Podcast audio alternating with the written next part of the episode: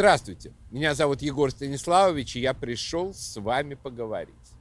Московская прокуратура подвой российской и международной общественности, включая госсекретаря США Блинкина, требует ликвидации признанного ранее иноагентом правозащитного общества «Мемориал». Оснований больше, чем достаточно. Систематическое оправдание деятельности запрещенных в России экстремистских, мало того, террористических организаций, какой-нибудь Хизбут Тахрир, внесение в число узников совести, какого-нибудь блогера Синицы, сладострастно предававшегося публичным фантазиям о том, как детей российских полицейских будут насиловать и убивать на видеокамеру. И многое другое в том же духе, включая ожесточенную русофобскую проукраинскую агитацию. Впрочем, если ликвидировать за последнее, придется прикрыть большую часть интеллигентских хорошолицых учреждений в этом городе. Если коротко, мемориал – это заповедник самой крайней демшизы с отчетливо выраженной этнокомпонентой, осколок перестроечной эпохи. Когда мемориал создавался в 1988-89 годах, его создавали злые люди с одной единственной целью – разрушить монополию КПСС на власть. Я это отлично знаю, поскольку один из создателей мемориала преподавал у меня в школе. Не в 57-й, а раньше. И я ходил на некоторые самые первые мероприятия этого заведения. Тема сталинских репрессий была прежде всего поводом для того, чтобы поставить под сомнение право коммунистической партии править нами дальше. Потом таких людей оттеснила та самая демшиза с хорошими лицами. В политику мемориал при этом не пустили, зато отдали полностью на откуп тему сталинских репрессий. Что такое были сталинские репрессии в представлении перестроечной интеллигенции, опять же, понятно. Это были репрессии против их родных бабушек и дедушек, крупных коммунистических функционеров, пап Арбата, то есть кровавых красных палачей, ответственных за красный террор в годы гражданской войны, подавление крестьянских восстаний, уничтожение русской научной и инженерной интеллигенции, снос церквей, истребление священников в ходе безбожной пятилетки и, конечно, коллективизации с ее массовыми депортациями и голодомором. Вот этих вот пап Арбата в 1937 году в некотором количестве товарищ Сталин решил почикать. И вокруг этого истребления одними красными вождями и чекистами других красных вождей и чекистов сложился миф о 1937 годе, которым в эпоху перестройки была забита вся пресса, журнал «Огонек», газета «Московские новости». В общем, вы названий уже таких не знаете. Им удалось заслонить страданиями своих дедушек-чекистов ту огромную трагедию, которая вершилась в том самом 1937 году, так называемую Кулацкую операцию когда, согласно приказу НКВД 20447, были проведены массовые аресты и расстрелы хозяйственных крестьян, так называемых кулаков, бывших солдат и офицеров Белой царской армии, священников, чиновников царской России и прочих. Из 681 692 человек, приговоренных к расстрелу в 1937-1938 годах, 386 798, то есть 56% были казнены и именно в результате кулацкой операции. В первую очередь доламывали хребет старой исторической России, а уже во вторую подчищали чем-то неугодивших слуг нового строя, топивших в крови ту же Россию несколькими годами ранее. И вот трагедию огромного истребляемого русского народа перестроечной интеллигенции удалось заслонить страданиями жертв сталинского террора, своих предков, комиссаров в пыльных шлемах. Да ловко так заслонить, как будто не было никакого архипелага ГУЛАГа Солженицына, в котором Александр Исаевич показал трагедию именно русского народа, а не коммунистической номенклатуры. И наглядно доказал, что не было сталинизма, а был ленинизм и коммунизм и что террор начался не в 1937, а в 1917.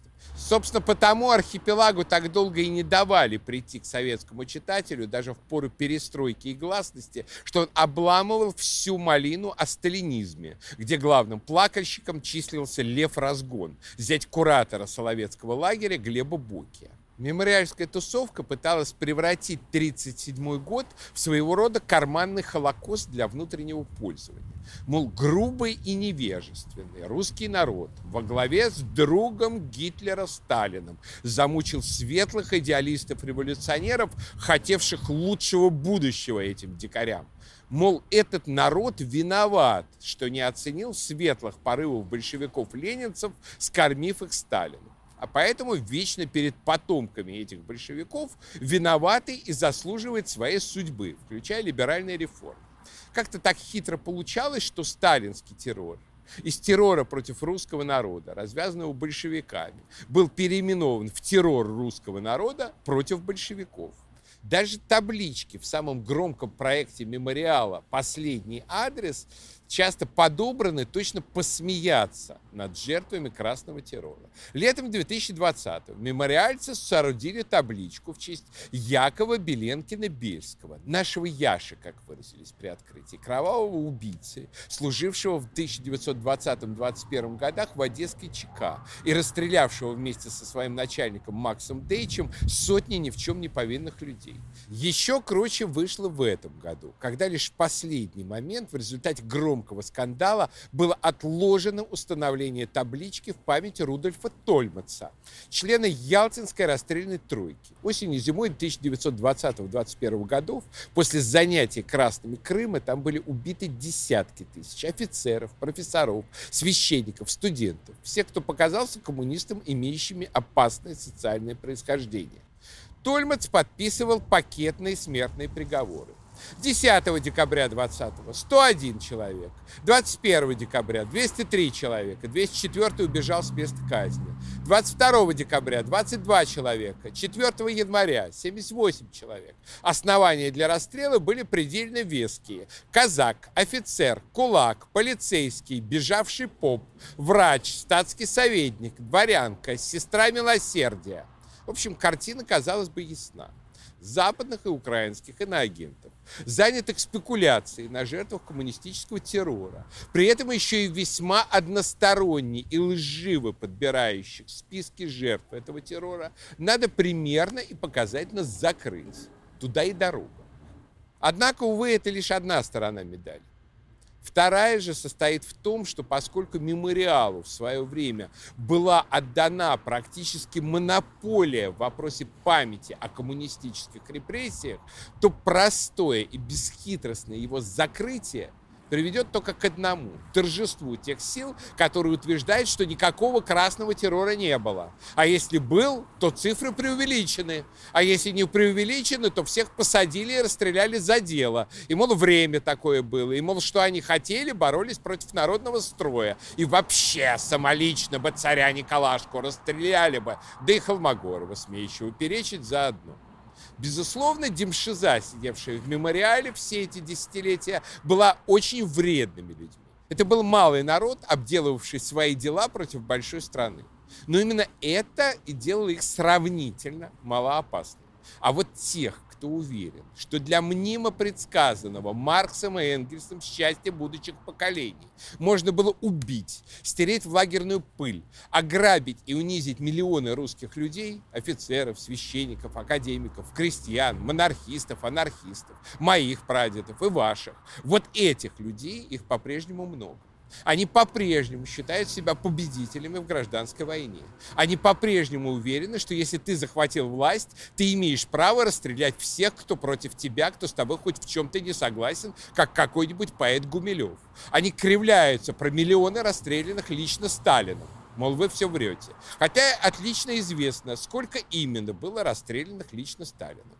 Подписанные Сталином расстрелянные списки содержат 45 тысяч имен. Значительная часть этих имен споры нет, это такие же красные палачи. Но не только они. Убит лично Сталиным и величайший экономист 20 века профессор Кондратьев, посмевший утверждать, что индустриализацию нельзя проводить моря русского мужика голодом и тем навлекший сталинскую ненависть. Убит лично Сталиным крупнейший русский военный теоретик Свечин, Человек, которому, если бы не революция, суждено было бы взять вместе с адмиралом Колчаком Константинополь. Он был убит за то, что осмелился утверждать, в случае новой мировой войны Советскому Союзу следует готовиться к эшелонированной обороне на своей территории, сберегая землю, ресурсы, а главное – жизни солдат. То есть Свечин пытался изменить авантюристическую военную доктрину Красной Армии, предотвратить потерю миллиона жизней в котлах 41-го. Он навлек на себя ненависть красного маршала Тухачевского. Сталин в итоге расстрелял Тухачевского, ну и Свечина заодно.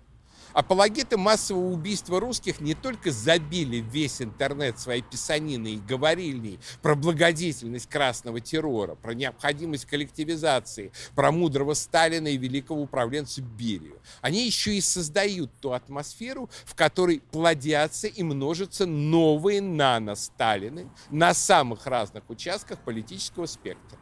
Вот, к примеру, зам Навального, Леонид Волков, типичная личинка Сталина. Мы вас всех знаем, мы вас всех запомним, мы вас всех уничтожим, вы все сдохнете, никто вас не защитит. И знаете, я верю, что если он отвлечется ненадолго от трюселей стриптизерши, он и правда всех нас уничтожит. И вот чтобы ни из какой политической секты, хоть из правой, хоть из левой, хоть из Навального, хоть из Рашкина не вылез такой вот Сталин-маломерок, нам нужна память. Настоящая память о кровавом терроре, который начался не в 1937-м, а в 17-м. И в 56-м только начал заканчиваться. И то после этого были Новочеркасский расстрел, посадки русских патриотов при Хрущеве, посадки верующих при Брежневе, опять посадки патриотов при Андропове.